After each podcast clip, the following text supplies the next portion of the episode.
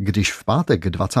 února 1948 podávali demokratičtí ministři demisi do rukou prezidenta republiky, předseda vlády Klement Gottwald byl o jejich rozhodnutí informován dříve, než mu to ministři oficiálně oznámili. Tím, kdo komunistům zprostředkovával s předstihem informace ze zákulisí jednání demokratických politiků, byl agent státní bezpečnosti V101. Jeho skutečné jméno bylo Valery Sergejevič Velinský. Za první republiky psal pro lidové noviny, za protektorátu patřil k takzvaným aktivistickým novinářům podporujícím nacistickou okupační zprávu. A po válce a po únoru 48 to už řekne historik Petr Blažek. Ve studiu spolu s ním je a dobrý poslech přeje David Hertl. Speciál portrétů k 75. výročí února 48.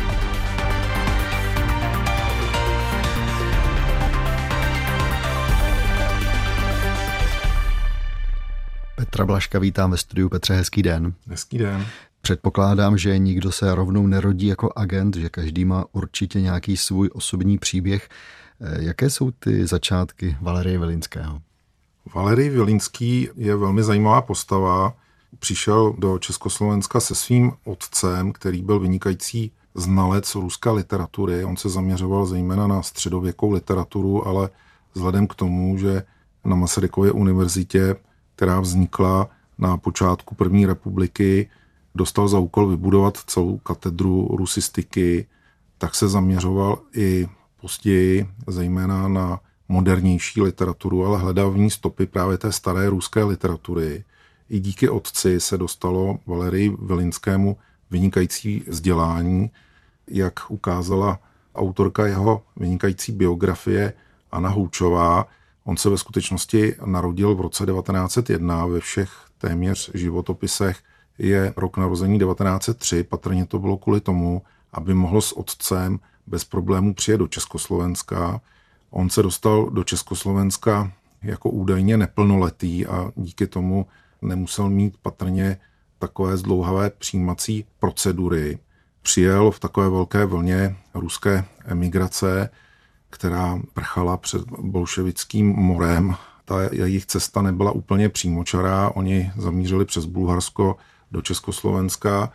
Valery Velínský studoval už v Rusku právnickou fakultu, tu potom dokončil v Praze v roce 1927. Poté se připravoval k habilitaci a zároveň zahájil svoji velkou publicistickou dráhu. Byla velmi významná, zejména ve 30. letech. On vychrlil vlastně celou řadu knih, které se zaměřovaly jednak na situaci v tehdejším Sovětském svazu, zabýval se tedy okolnostmi bolševické revoluce a politickým vývojem v bolševickém Rusku. Potom se zabýval literaturou, zejména katolickou, českou. Jeho takovými oblíbenci byl zejména Jaroslav Durych a Jakub Deml. Publikoval také humoristický román později. Zabýval se také, bych řekl, svým vztahem k Československu a také ke katolické církvi obecně. On se stal velmi přesvědčeným unionistou, byl dost výjimkou mezi svými pravoslavnými přáteli. Byl přesvědčen, že pravoslaví by čekala lepší budoucnost, kdyby došlo k sjednocení s katolickou církví, myšleno tedy římskokatolickou nebo řecko-katolickou. Nebyl to, myslím, eh, tak, jak říká Martin Putna v jedné ze svých knih, velký obdiv k západu. Já si myslím, že to bylo daleko složitější. Když si čtete ty jednotlivé knihy, tak vidíte, že možná ty kořeny jsou spíše v představě takové ruské univerzální církve a vlivu ruské kultury směrem k Evropě je to vlastně docela zajímavé číst tady ty úvahy v současnosti, kdy se ve velmi pokroucené podobě některé z těch tezí vlastně objevují i v té ruské vládní propagandě. Vy jste říkal, že v roce 27 ukončil studia na právnické fakultě, od 30. let tedy pilně publikoval a my teď můžeme propojit jednak velinského publikování. Ocitujeme si z knížky Rus se dívá na ČSR, která vyšla v roce 1931 a propojíme si to s tím, co jste vlastně už zmiňoval, to byl ten jeho příchod ve 20. letech do Československa. Velinský v té knížce totiž popisuje, jak se lidé, kteří ještě v té době v Československu nebyli, míněno Rusové, jak se dívali na Československo. Čechy byli snem všech emigrantů. Tehdy se již říkalo Československo a vědělo se, že Slováci jsou též Češi, ale takoví, kteří žili v Maďarsku. Bylo známo, že Československo je čistě slovanskou zemí, která se osvobodila od německé poroby, proto všichni Češi mluví dokonale německy. Obecnou pravdou bylo, že Češi jsou úžasnými rusofily, umožňujícími studia ruským studentům. Největším rusofilem je doktor Kramář. Profesor Pogodin se v Bělehradském ruském deníku zabýval úkolem zbavit doktora Beneše ministerského křesla a chtěl na jeho místo dosadit Kramáře. Celkem mě to nezajímalo, ale Kramářovi jsem to ze srdce přál, když je tak hodný. Také panovalo přesvědčení, že Masaryk, jakmile se Rusko osvobodí, i hned dosadí na český trůn nějakého nezaměstnaného ruského prince. Jelikož jsem nemiloval velkoknížete Cyrila, který se v té době prohlásil za hlavu bývalé carské rodiny, myslel jsem si, že by bylo dobře, kdyby si ho sebrali Češi. My se tady točko trochu smějeme, vy jste Petře upozorňoval, že Valery Velinský byl zkrátka i dobrý spisovatel. Myslím si, že byl výborný stylista. Zajímavé je, že vládnul velmi dobře nejenom rusky, ale také česky. Psal sám, tedy, což je si myslím docela unikátní. Není zase tolik lidí, kteří přišli z Ruska v období první republiky a takhle se dokázali zžít s československým nebo s českým prostředím. On se také zabýval velmi polském, takže publikoval také v polštině je to člověk, který možná právě kvůli těm stylistickým schopnostem byl vybrán, aby v polovině 30. let přišel do služeb předsednictva ministerské rady, byl odborovým radou tiskového odboru a věnoval se práci, dá se říct, ve vládních novinách. Jednak to byl slovenský východ a později také vládní list Pražské noviny. Současně také publikoval v katolickém tisku, v podstatě ve všech významnějších periodikách najdeme jeho články. V té době ho také kritizuje například Peroutkova přítomnost a obvinuje ho z toho, že má určité sympatie ke konceptu stavovského státu, k italskému fašismu, což možná také vysvětluje jeho válečné angažma. A k tomu se dostáváme už teď. My si ocitujeme ze životopisu Valerie Vilinského, který napsali pracovníci ministerstva vnitra v době, kdy prověřovali činnost bývalých orgánů zemského odboru bezpečnosti. To bylo v květnu roku 1964 a o Vilinském se tam píše následující. Do roku 1938 se stýkal s lidoveckými kruhy a s agrárním předákem na Moravě Stoupalem. Byl důvěrným přítelem ředitele Orbisu Bedřicha Rudla, o němž tvrdil, že byl agentem Intelligence Service a později horlivým nacistou. V roce 1939 byl ve styku se spravodajem Deutsches Nachrichtenbüro Karlem Anzorgem. Podle záznamu zaslaného v roce 1940 policejním ředitelstvím v Praze Gestapu byl Vilinský členem Združení zahraničních dopisovatelů v protektorátu Čechy a Morava. V roce 1940 se měl účastnit zájezdu protektorátních novinářů na západní val. Vilinský byl v podezření, že za okupace pracoval jako placený agent gestapa. Tyto informace o něm získala československá emigrační vláda v Londýně. Je veden v seznamu, který vypracovala ilegální organizace Balabán Mašín Morávek. Konkrétní důkazy se však v dokumentech nenacházejí. Podle výpovědi jeho služebné byl v červenci 1942 zatčen gestapem a téhož dne propuštěn. Pro jeho nejasnou okupační minulost bylo proti němu vedeno trestní řízení, které však bylo pro nedostatek důkazů zastaveno. Petře, z toho, co jsme teď slyšeli, napadá mě, že by měl mít eh, Valery Vilinský po konci války v Praze asi docela problémy. určitě by to bylo na místě. Celá řada jeho přátel z ruské emigrace byla zatčená často bez jakéhokoliv úředního dokumentu a unesena do Sovětského svazu. Někteří skončili v Gulagu, nevrátili se nikdy. Valery Vilínský měl být také vyšetřován smrští, ale nakonec v Praze zůstal. Můžeme se jenom dohadovat, zda zatím už nebyla snaha té nové komunistické moci, která se postupně vytvářela už na počátku té nové éry po roce 1945, využít ho jako svého spolupracovníka. Nemáme k tomu žádné doklady. Jisté je, že sám Vilínský opakovaně se měl zmiňovat o tom, že měl být snad stále občanem Sovětského svazu, což je vlastně velmi zvláštní a spíš bych řekl, že tím možná jenom naznačoval, že má velmi pestré a možná užitečné kontakty. Spolupráce se státní bezpečností je doložená teprve od roku 1946. On byl získán velmi vlivnými představiteli státní bezpečnosti. Oba dva nakonec skončili velmi špatně. Byl to Bedřich Pokorný a Jindřich Veselý. V té době byl Vilínský již na ministerstvu vnitřního obchodu, kde působil sekretariátu Ivana Pětora jako šéf jeho kabinetu. Dostal se tedy na místo, které patřilo demokratické straně v rámci vlády Národní fronty. Slovenští demokraté kteří vyhráli volby na Slovensku, neměli v Praze zase příliš mnoho kontaktů. Možná je to ten důvod, proč si vybrali Vilínského, který měl velmi dobré kontakty na katolickou církev. Vilínský se na této pozici dostával k velmi zajímavým informacím, nejenom z ústředí demokratické strany, ale i z komunikace této politické strany s dalšími politickými subjekty které v únoru 1948 se rozhodly už dál nesnášet trpce, řekněme, příkoří ze strany komunistické.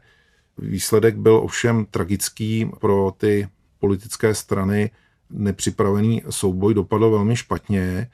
Často se uvádí, že Valerij Vilínský v únoru 1948 měl být hlavním tajným spolupracovníkem. Tehdy měl krycí jméno V101 Existuje celá řada zpráv, které podával ovšem už také z podzimu 1947, kde se odehrál takový malý, řekněme, převrat na Slovensku, kdy demokratická strana byla vlastně tou komunistickou stranou vytlačená z té hlavní dominující pozice na Slovensku v souvislosti s údajným spiknutím luďáků s některými představiteli demokratické strany. Valery Vilínský v únoru 1948 měl podávat zprávy způsobem, který ukazuje, že byl skutečně velmi aktivním spolupracovníkem, měl podávat zprávy nejen písemné a na schůzkách, ale podávat je také telefonicky. V podstatě je doložena řada záznamů, kdy Vilínský okamžitě po té, co je účastný nějakému jednání, volá představitelům státní bezpečnosti, kteří ho přímo řídí a ti potom okamžitě připisují zprávy, které dostali a posílají je vedení komunistické strany. Jak tyhle zprávy vypadaly, to si teď můžeme poslechnout. 21. února 1948, tedy v době, kdy už demokratičtí ministři podali demisi a čekají na to, jak prezident s touto demisí naloží, tak Velinský hlásí. V101 sdělil, že než byla vláda vehnána do krize, byli Šrámek i Zenkl přesvědčeni, že krize nepotrvá déle než dva dny a mělo jí být využito jako nátlaku na Gotwalda a Noska k povolnosti v zásadních věcech, o kterých se s komunisty nemohli dohodnout. Šrámek, který prý je hlavním iniciátorem, že věci byly hnány do krajnosti, tak jednal proto, poněvadž je v poslední době vinou postupující arteriosklerózy velmi nedůtklivý a nesnášenlivý a několikrát byl osobně dotčen výroky komunistických ministrů, například Čepičky i samotného předsedy vlády Gotwalda. Včerejší prohlášení KSČ a dnešní manifestace způsobila mezi vedoucími pravicovými osobnostmi velký zmatek. Tento vývoj událostí nečekali, očekávali od svého postupu docela jiný výsledek. Pravicoví politici se domnívají, že požadavek komunistů, aby se odstoupivší ministři už nevrátili do vlády, je přílišný a v demokracii nemožný a že není míněn vážně. Obzvláště národní socialisté jsou mínění, že prezident nikdy nepřipustí, aby byl připraven o své nejlepší spolupracovníky Drtinu a Rybku a také Šrámka prý bude jako svého dlouholetého oddaného spolupracovníka chránit. Posloucháte speciál portrétů neznámé tváře února 48. Příběhy aktérů komunistického převratu, kteří před 75 lety byli ve stínu mocných, ale nemělo by se na ně zapomenout. Najdete ho také na webu plus.rozhlas.cz, v aplikaci Můj rozhlas a v dalších podcastových aplikacích.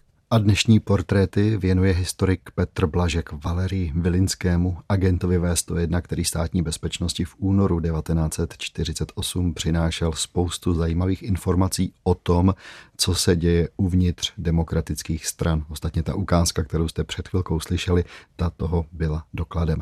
Než se Petra Blažka zeptám na následující, zajímá mě totiž, jestli po únoru 48 ten význam agenta V101 přeci jen trochu neopadal, tak si můžeme ocitovat opět tedy z materiálu státní bezpečnosti.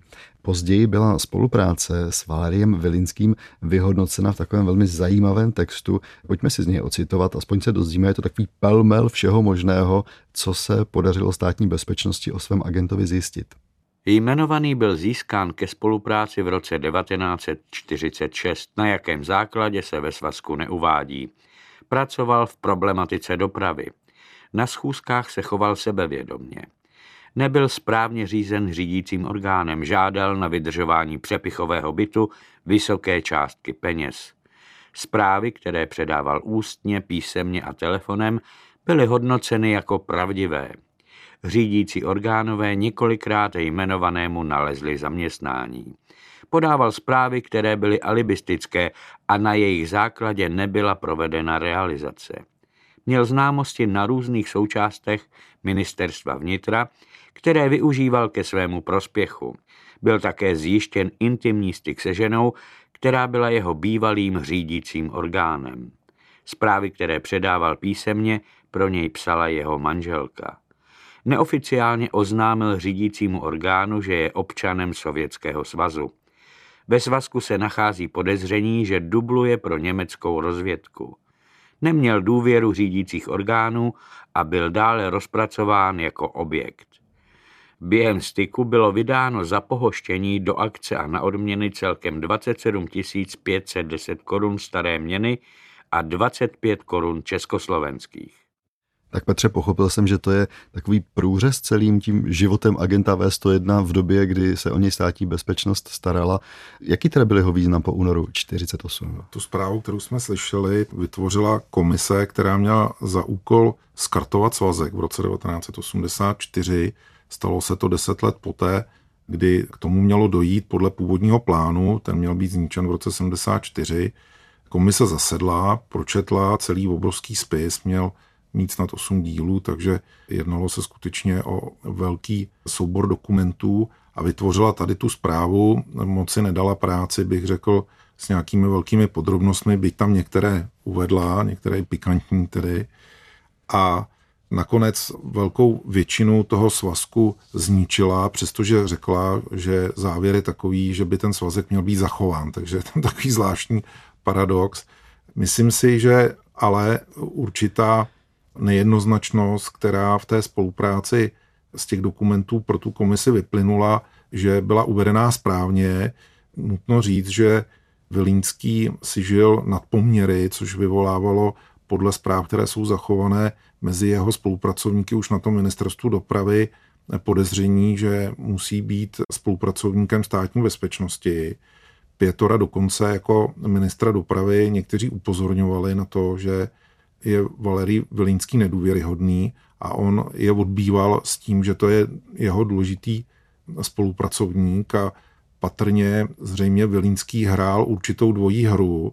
Jisté je, že na té spolupráci se podepsala samozřejmě ta samotná únorová prohra demokratických politiků, protože Vilínský byl vyakčněn z ministerstva dopravy Příslušníci STB, jak jsme slyšeli, mu potom sehnali několikrát zaměstnání. Mimochodem, jako první dostal na ministerstvu zahraničního obchodu, kde to dostal pokynem od Jindřicha Veselého Rudolf Margolius, tak získal místo přednostny dopravního oddělení.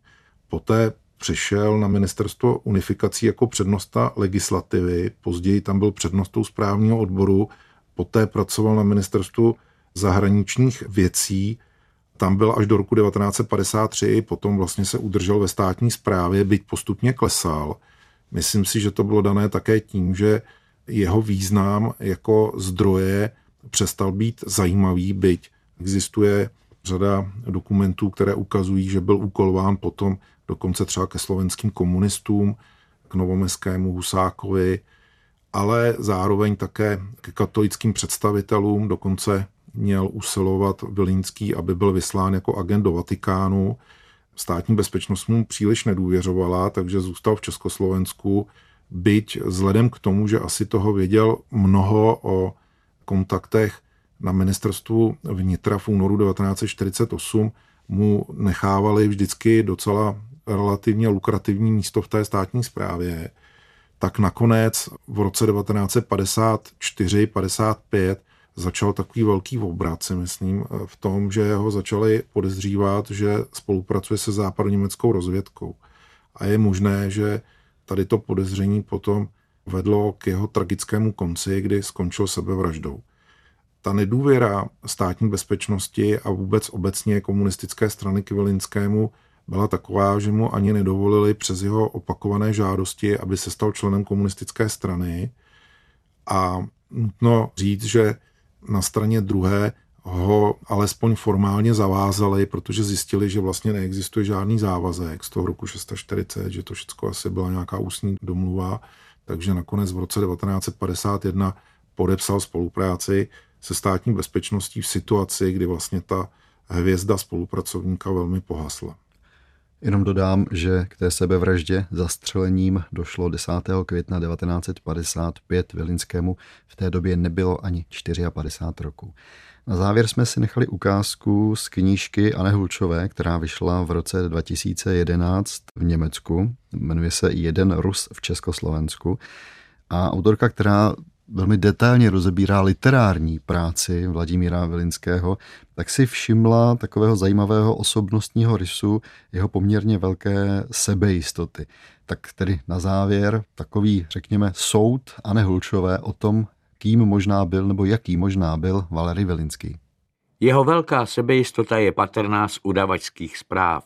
Mohla ho vést k přesvědčení, že má své činy stále pod kontrolou, jinak by těžko mohl pracovat pro obě strany, jak v protektorátu, tak za komunismu. V jeho románu Mařenka chce jinou vládu je řešení konfliktu založeno na myšlence, že zásah jediného novináře může svrhnout celou vládu.